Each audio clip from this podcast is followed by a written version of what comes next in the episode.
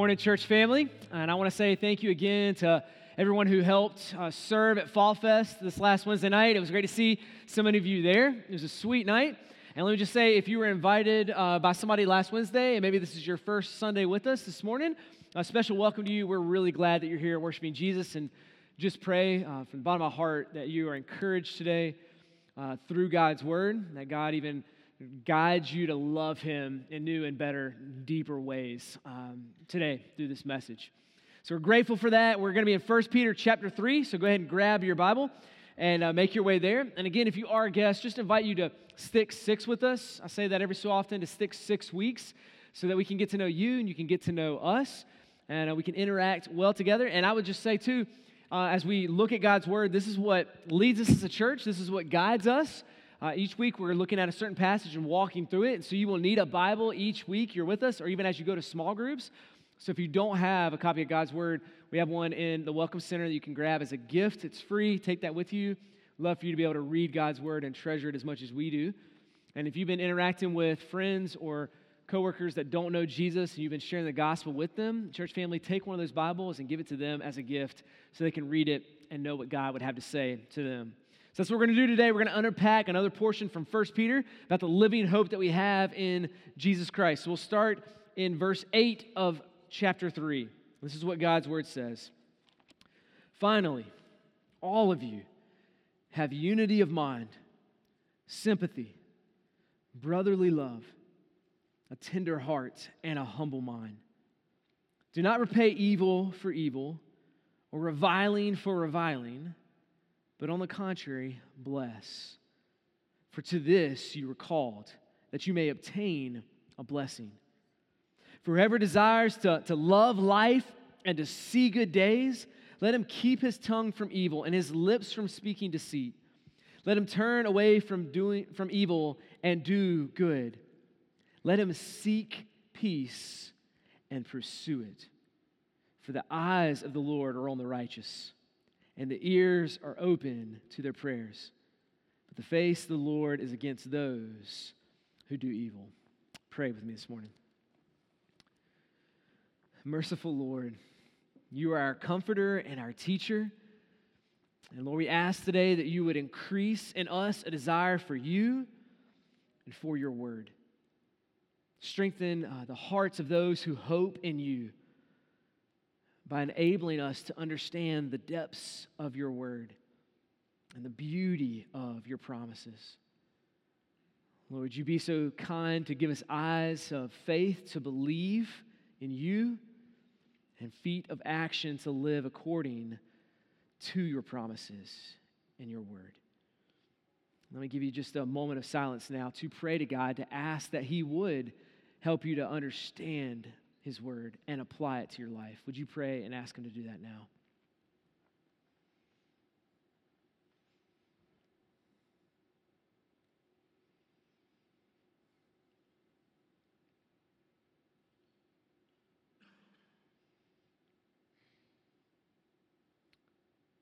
Lord Jesus, as we read this passage, it's a reminder that you desire for us to love the life you have given us and to see good days.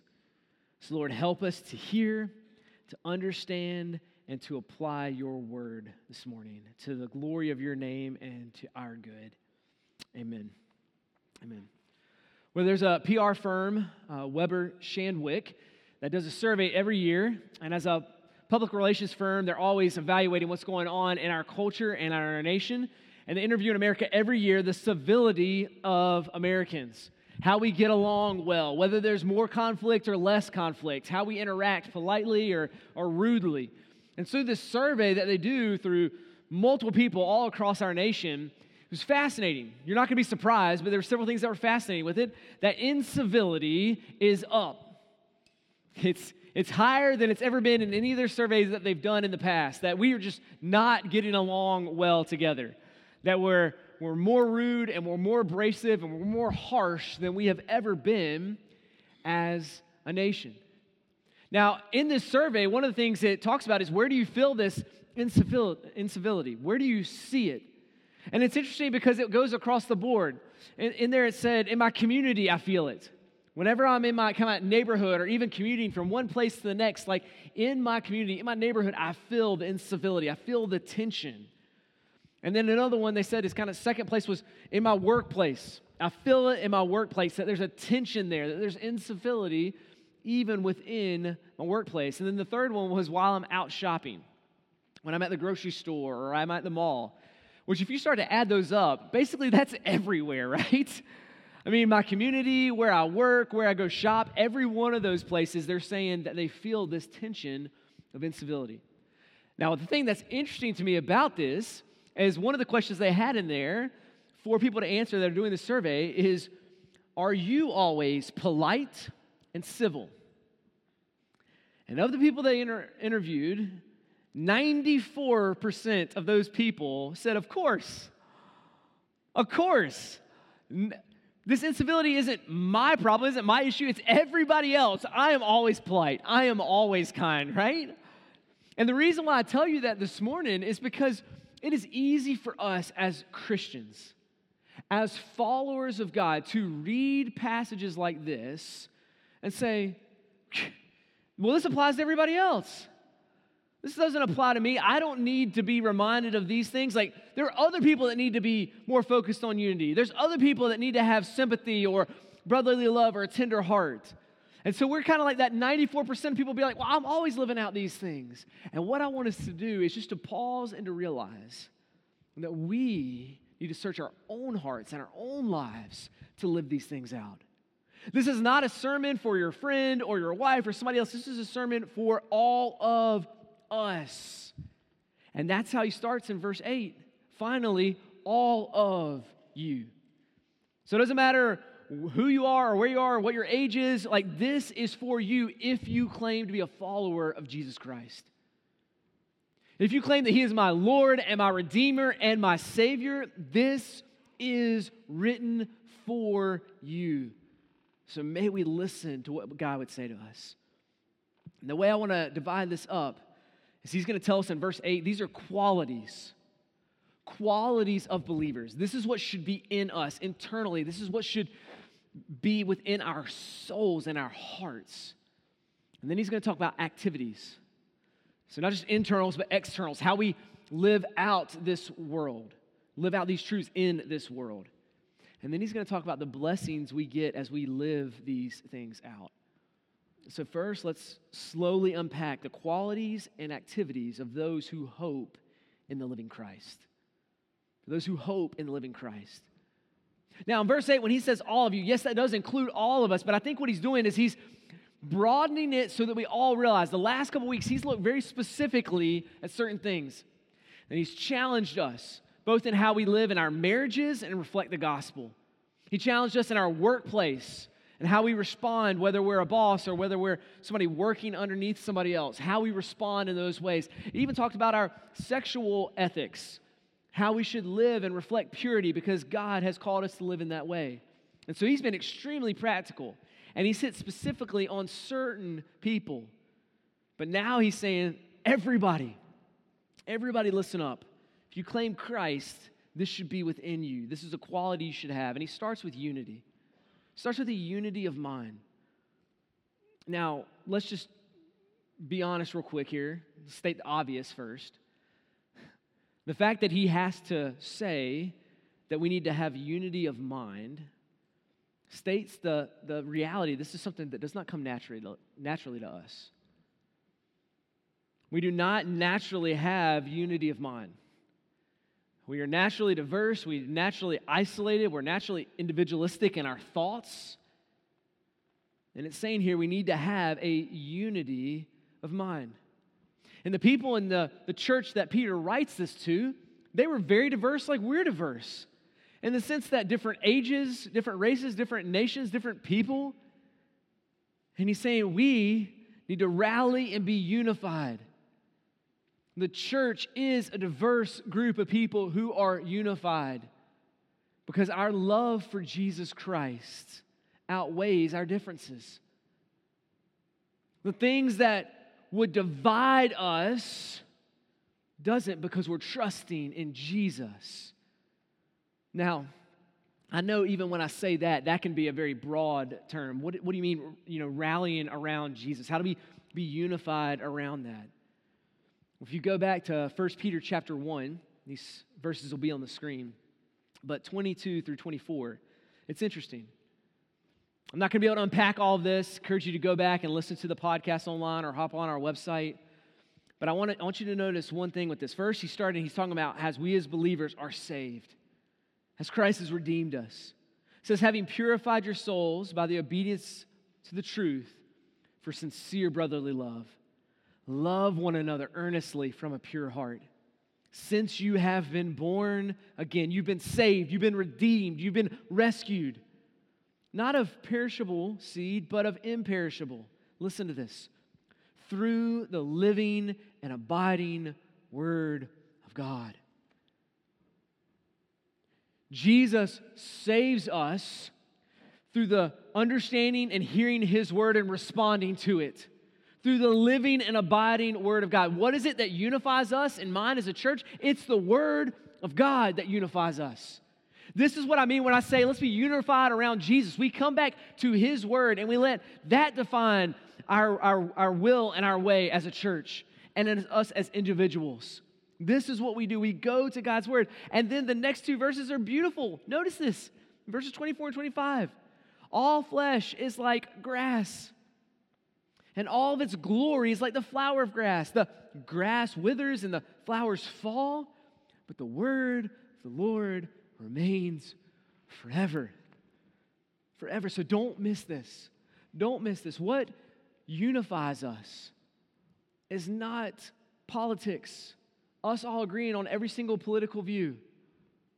What unifies us is not our hobbies of recreation. It's easy to say, well, I have this hobby, they have this hobby, let's unify around that. That is not what God's word says unifies us in our minds. It's not our economic status when we all have the same amount of money, we all enjoy doing the same things, that's what unifies us. That's not what unifies us. Why? Because every one of those things fade and wither, just like the grass and the flower.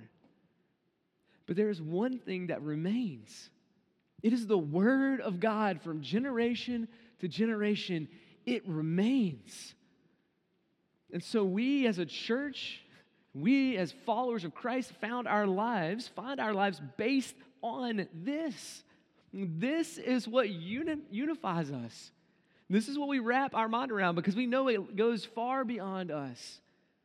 It's centered on Christ and His Word. Now, don't get the wrong idea when I say that we're just founded on, on, on God's Word and we think, well, great, that's just a lot of like catechisms and theological truths, and I'm just going to hold on to these kind of sterile truths, if I hold on to those, then, then that's what it means to be unified. No, we do hold on to theological truths that are found and based in the Word of God, 100%. But it's not some cold, sterile, these are these truths and this is it, and like we're, we do not care about anything else. No, this theological truth and a love for God's Word leads us to love others. You cannot love studying about God and not love the people of God. You can't do it. And that's why the next quality that's mentioned for a believer is that we have sympathy and that we have brotherly love, that we have a tender heart, that we have a humble mind. These are all the qualities of those of us who follow Christ. And so, yes, be unified around God's word. Know it, believe it, hold to those creeds, hold to those theological truths, but let those truths drive you to have sympathy for others. And sympathy is a very unique word. It's a great word. I'm glad he chose it. It means a, a sense of a, a feeling what others feel as you walk alongside them. As you walk alongside them and you do life together because you're unified around Christ and His Word. This is what it means. That when somebody carries a deep wound or a burden in their heart, that you would come alongside them and through prayer, you would help bear that burden. Through maybe t- intentional ways of providing financially for them or caring for them, even being a friend in those harder times. This is what sympathy looks like. See, Believers, I want to make this personal to you today because we can read this and think, well, this doesn't really apply to me. This applies to everybody else. No, this applies to all of us as followers of Jesus. When we talk about sympathy right here, I want you to think about our church. Just we'll start here. We can go broader, but just start here. There are marriages in this church that are hurting right now. There are parents that are hurting right now. There are kids who are hurting right now. Oh, that we would come alongside other brothers and sisters in Christ and have sympathy to bear the load of what they carry. This is not an option. This isn't, well, if I want it or I don't want it. No, this is a quality of a believer in Christ. That we would have sympathy for one another. Oh, that we, we as a church would be able to fulfill the words of Romans chapter 12, verse 15 rejoicing with those who rejoice and weep with those who weep. This is what it looks like to have sympathy and once again, this is for followers of Christ because this is exactly how Christ lived. Romans chapter 4, verse 15, it says this For we do not have a high priest who is unable to sympathize with our weaknesses, but one who in every respect has been tempted as we are, yet without sin. Jesus, our high priest, sympathizes with us in our weaknesses and our struggles and our temptations, and yet he is without sin. He gets it. Jesus did not have to hassle with you nor with me. But in sympathy, he stepped down into our sin stained world to sympathize with us. He walks the steps of our pain so that he can sympathize with us. And then he looks at his followers and says, If you're going to claim to follow me, then you're going to need to sympathize with others. You're going to need to care about others. And it moves on in verse 8 to the next quality of a brotherly love. This is how we love sympathetically. It's a brotherly love, which this is the, the word in, in Greek, which this is written in Philadelphia, right? Philadelphia is the city of brotherly love. But let me be clear God's word is not calling us to live like Philadelphia. That city, though it's the city of brotherly love, eh, there's not a whole lot of brotherly love up there sometimes, right? I just heard yesterday that the baseball team, the Phillies up there, uh, there's some rough fans at some times, some harsh fans. And so when they were playing the Diamondbacks in the last series, uh, when the games were in Arizona, Phillies fans got online and they bought up all the tickets that they could in Arizona so that Arizona fans could not come to the game even though the Phillies fans weren't even going. They're just buying the tickets so the other fans couldn't come to the games. That's not the kind of love that God's word is calling us to love and, in a brotherly love, right? This kind of brotherly love, it's talking about here, is like a, a, a family love, a familial love. Love that doesn't just bail when things get hard, but a love that is committed and stays. That's why it's, it's passages like this that, that I say church family and call you church family. Because this is how God's word describes the quality of we as a church should have. That we would have this familiar love, but a familiar love that goes much deeper than blood. You see, the family we have here lasts for as long as our life lasts, but the, the relationship we have with other believers, that is for all of eternity. That is worth investing in. It should be a deeper, wider, broader love than even we have for our own biological family. And this is how God chooses to describe the way that we should love one another. And I get that this totally flies in the face of our individualistic culture, where we rarely, if ever, value the community over ourselves. We're always thinking, what's comfortable for me, how easy it is for me. Like, we're just that's just how we think. That's how we've been driven as a culture. It's very individualistic. But God's word has called us to think like a community, to care about others, to not just love yourself, but to love the Lord. And more than that, allow that love for the Lord to drive you to love others. This is the kind of love that we should have for one another. And let me be clear this term of family and, and loving each other like a family, this brotherly love, if we even look at our own families, our own personal families aren't perfect, right? We all have maybe a few crazy aunts or uncles. And as a church family, we're going to have some crazy aunts and uncles that are just going to be a part of our community, right? It's just going to happen. We're going to have leaders that, that make mistakes. Even within the church, we're going to have leaders that fail us and things that we struggle with and faltering. Like that's just a part of family, right? If we if we struggle with it in a family of 5, how much more in a family of 500 are we going to struggle with these things, right? So I'm not here saying, well, come to the church because it's a perfect family. We all get along perfectly. We're all unified. No, we're not perfect. Our leadership is not perfect, but our God in heaven is perfect. And we rally around him because he is a good and perfect God. He is the one that drives this love deep into our heart and then spreads it out in our church. We live out this quality of brotherly love. The next quality is with a tender heart. With a tender heart. Now, depending on your translation of Bible you use, sometimes it's translated compassion. That we would have compassion in our heart. I hope, I hope that you see how different this is from the world.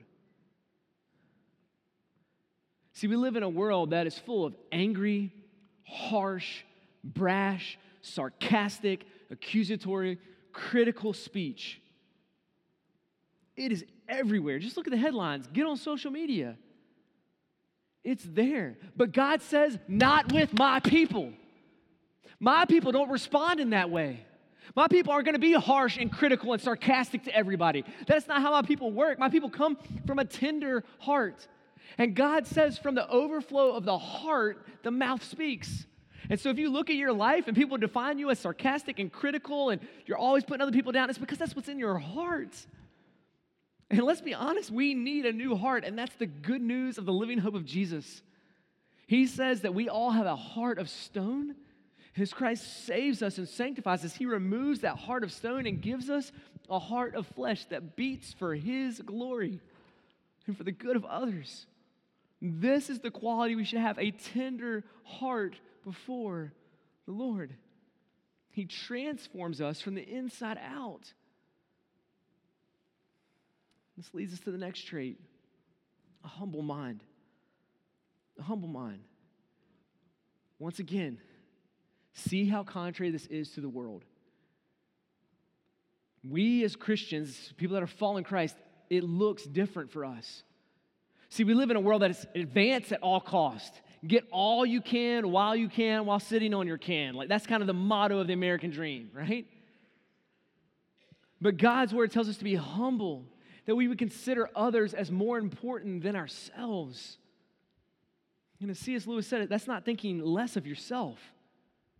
It's thinking of yourself less. That you would allow your mind to consider others and love others and to care about what other people are going through. These are qualities that God has deemed for his people. If you're going to claim Christ, then reflect Christ. Now, I know that when some of us hear this, if we're just honest, we think, man, that sounds like a hassle. Gosh, I don't want to do that. I mean, that's a lot of sacrifice and that's a lot of time. Because listen to this you cannot do these things in verse 8 unless you're a part of a community.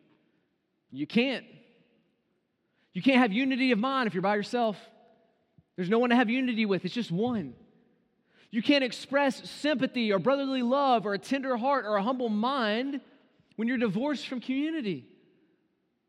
And a lot of times we hear things like this, and we're like, man, this is just so such a hassle. This is so hard. And yet, it's what our hearts long for. We long to have a community like this. And I, and I hear it all the time. I've heard it, heard it from people at this church and other churches that I've worked at, where people are like, I just really wish I had community. I really wish I could do life with people. I wish people really cared about me. And then they don't do anything to try to advance that on their side. This is a two lane road. Community is not a one way street. People will come their direction. You have to come as well. It is a two lane road. And, and people will, will struggle with that and say, well, I just really want this community, but man, it's such a hassle. I got to give up like a night of the week and go to small group. And let me just be honest. As pastors, I'm sure you feel this way. If you don't, then I guess you can judge your pastors. But this week, I'm talking to one of our staff.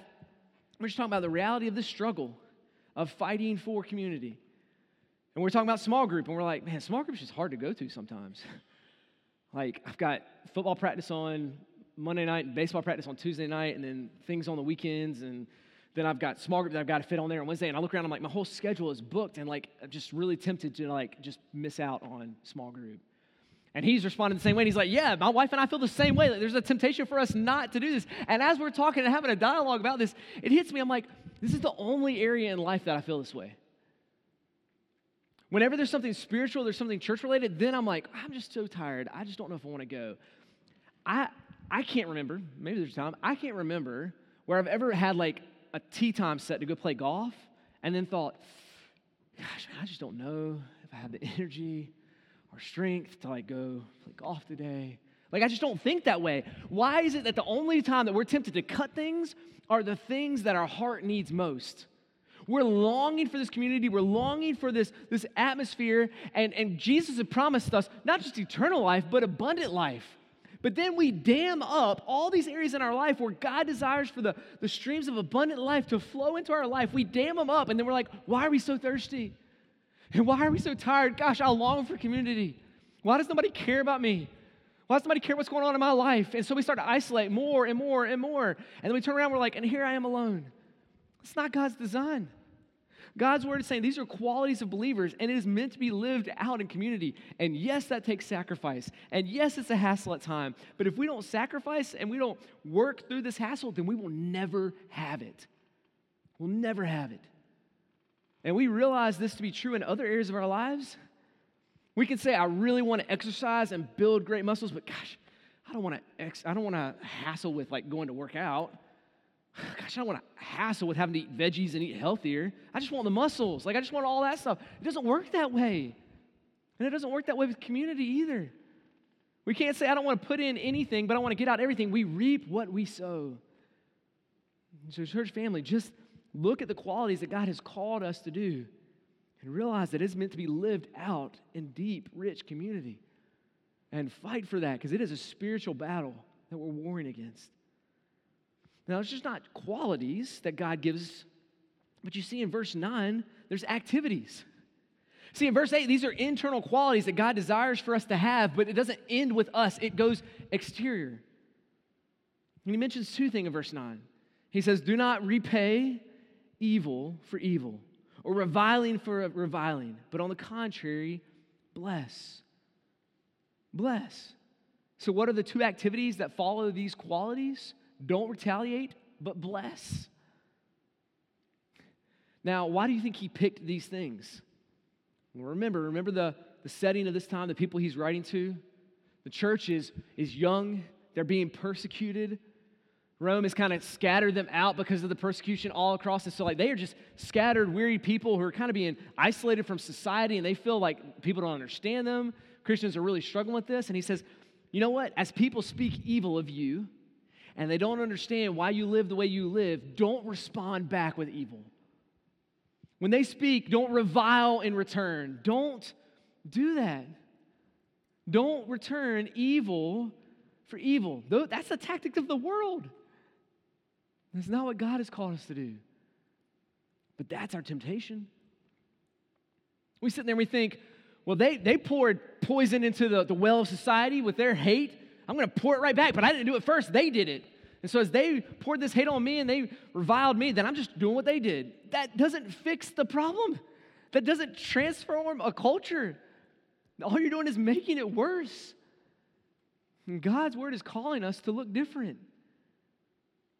You see, people at that time were spoken harshly about, and Peter's saying, don't respond to them the way they're responding to you.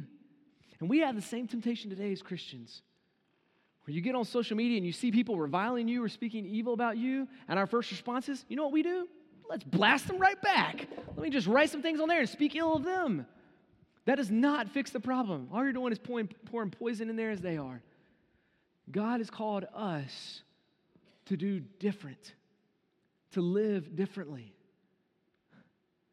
Now, Most of us can hear that first point okay, don't revile when I'm reviled. And through our own energy, self discipline, we're thinking this week I can do that. I can do that. Somebody speaks bad of me at work, I'm just gonna shove it deep down, not respond back. Ah, I can do that. I'm not gonna revile as I'm reviled. Or as the fifth person cuts me off in traffic this week, instead of you know, giving them a certain finger, I'm going to give them the thumb and give them a thumbs up, right? Like, good job for you. Like, that's going to be our. So I can, I can do that in my own self will and my own discipline. We can do that part. At least we think we can.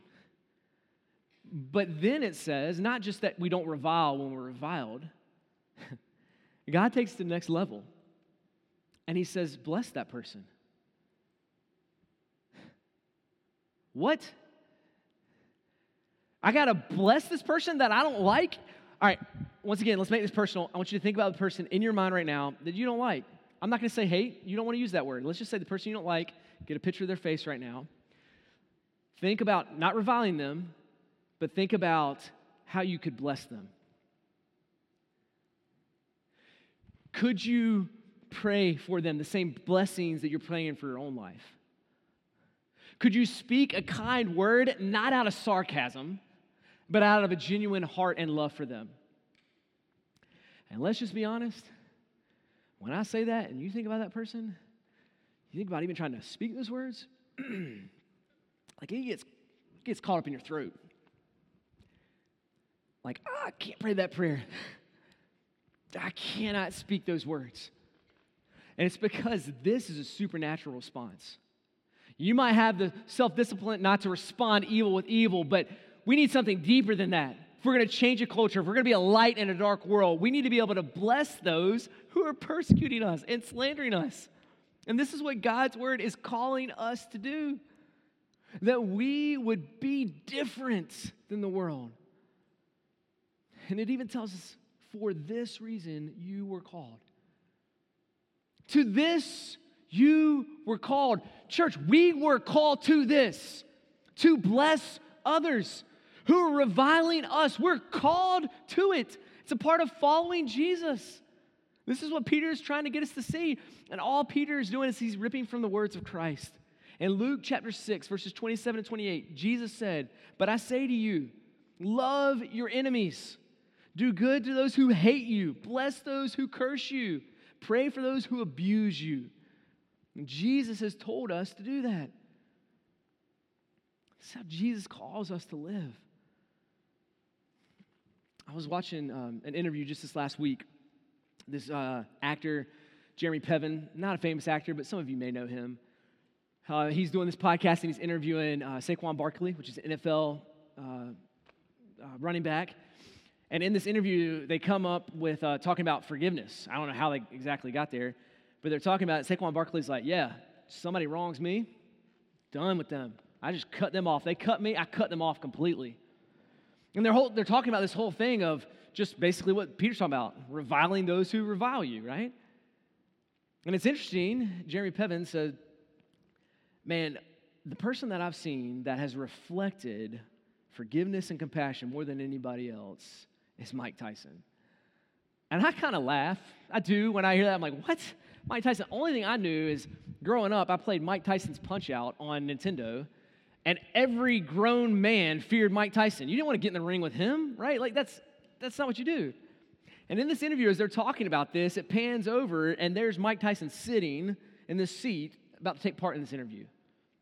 And Saquon Barkley starts to tell us things. No, no, no, no, man. Somebody comes against me and wrongs me, like I am done with them. And Mike Tyson responds and says, Man, then the devil wins.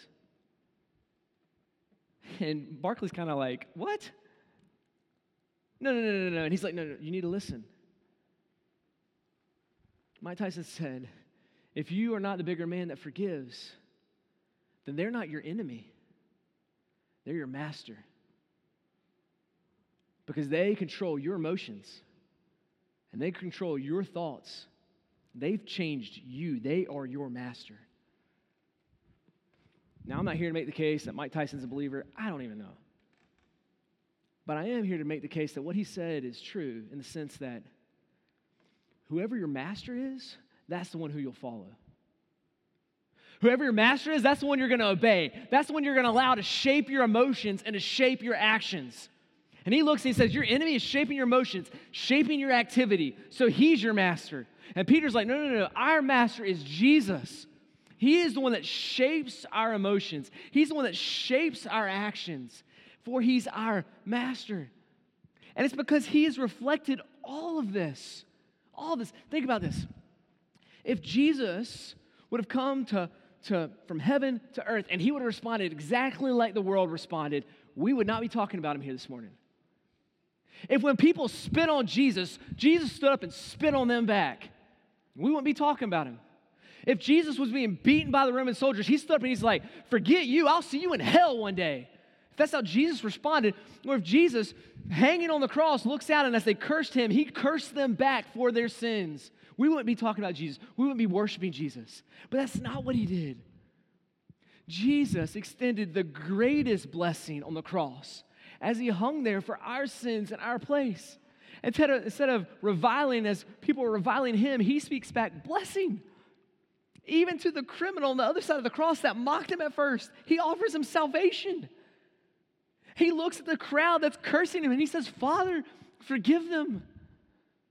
So when Jesus looks at us and, and, and his word tells us this is how I want you to live, it's not just, okay, well, maybe I want to do this, maybe I don't. No, we look at Jesus. And if we're going to claim the name of Christian, a follower of Christ, then this is how we live. This is who we reflect. And the greatest blessing we saw come from Jesus as he hung on the cross for us. And from his death on the cross comes the greatest blessings. And that's where I want us to finish today. The blessings that we find in Christ, the blessings of those who hope in the living Christ. Don't miss the end of verse 9. We were called to this. We were called to live in this way, to have these qualities, to have these activities. Why? That you may obtain a blessing. And then in verse 10, he's going to switch to actually quoting the Old Testament. Proverbs 34. Really encourage you to go read Proverbs 34 this week. I'm sorry, Psalm 34. Psalm 34. It's a beautiful passage about coming to the Lord as your refuge and worshiping Him as your King. It's a beautiful passage, and he takes just a few verses from Psalm 34 and he quotes it right here. And in here, we find blessings. But even blessings spill out of this verse and this chapter all the way back to the beginning of 1 Peter. 1 Peter chapter 1, there's a a promise of future blessing that is given to us in Jesus Christ. If you go look back at 1 Peter chapter 1 verse 4, it talks about this inheritance that we have in Christ. This blessed inheritance that we have that extends beyond time. And let that settle in. Before Christ, the only inheritance that we had was hell and death eternally. That was our inheritance.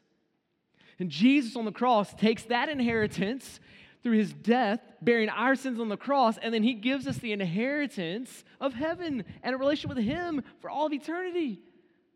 And it describes in 1 Peter this inheritance. It's imperishable, which means it will not die. It will not fade. It is a living hope.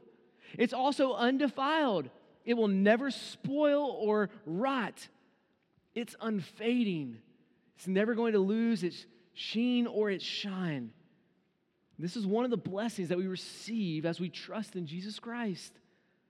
We have a future blessing. But then going back to chapter 3, we find a, a present blessing in Jesus. It says in verse 10 whoever desires to love his life and to see good days, God desires for believers to have that that we would genuinely love the life that He has given us. And that as we live this life, that we would see good days. Now, this blessing of, of present life does not mean we have a life free from suffering. We're going to get to that next week and actually all the way through chapter 5. It's actually going to tell us that in this life we should expect suffering, we should expect pain. But we have this joy that's based on Jesus and not our circumstances. And so, even though our circumstances can have suffering and pain and difficulty, we have a joy that is deep, a joy that gives us a good life, even if it's hard. And this is what God is offering us who live out these qualities and these activities from our salvation that we have in Jesus. There's also one last blessing as we close it's the eternal blessing. It's eternal blessing. A blessing that starts right now and that goes on forever and ever and ever. And you find that in verse 12. And it's this blessing of intimacy with the God of all creation. Look at verse 12. The eyes of the Lord are on the righteous his ears are open to their prayers, but the face of the Lord is against those who do evil. They're personifying God. His eyes are on us. If you know Christ, Jesus sees you. Some of you are wondering, does God see me? Yes. It's saying right here that God sees you because you are righteous in Jesus. His ears are open to your prayers. He doesn't just see us, He listens to us. This is a blessing of personal relationship with Christ. It's a language of intimacy. Know that God sees you and knows you. And it should, in some sense, bring fear into our hearts. Because it tells us right here that the faces of the Lord is against those who do evil. Who do evil. That when we sin, God sees it. He sees it all, He knows it all, he sees it. And He's against those who do evil. So when we sin and we transgress and we rebel against the God of all creation, He is a holy God and a just God. And so wrath comes down on that. And it will come down on either us or it will come down on Jesus Christ. It will. And it's saying right here that God is a just God. And so there should be a sense of holy fear that comes in our heart. But Christ, but Christ gives us this hope. And the way that we find this relationship with Him, the way that we get this eternal blessing, we actually find in verse 11. It says, If you want this good life, if you want to love your life, then let Him seek peace and pursue it. And that word for seeking peace right there is an investigative term. Now, that you and I would be like Sherlock Holmes, searching out in our life this way of peace. And this way of peace only comes through the Prince of Peace. The one who made peace for us as he died on the cross for our sins. The one that made us right before the Lord to have a relationship with him. Oh, this is how we seek peace. We seek Christ. Let's do that today. Bow your heads with me. You should close your eyes wherever you are, wherever you're listening, whether it's in this room or online. I want to ask you if you have this eternal blessing of Jesus with you. I even thought and prayed this week, I wish that I could interact with each one of you um, personally, one on one, and ask you do you know if you died today that you would have this eternal life in God? Do you know that you have taken time to put your trust and your faith in Jesus to save you from your sin and to bring you into this perfect peaceful relationship with God? Has He changed your heart in that way? If the answer to that question is a resounding no, then I invite you right now to pray. Would you pray saying, God, would you give me that eternal relationship?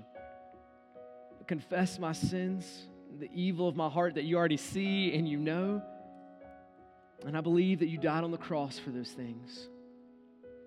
Put my faith in Jesus today, the one that can save you from your sin and give you the blessing of eternal and abundant life. If you pray something like that to God, He will hear and He will save. The lost will be found. But at the same time, Lord, I want to pray now that the saved would be strengthened. Lord, help us who have trusted in you to have wisdom and strength to live out these qualities in our lives. God, would you help us to live out these activities? Because apart from you, we cannot do it. We won't do it. God, give us great discernment on how to be faithful to you and to lovingly follow Christ forever. It's in your name we pray. Amen. Church family, let's stand now. Let's sing to King Jesus.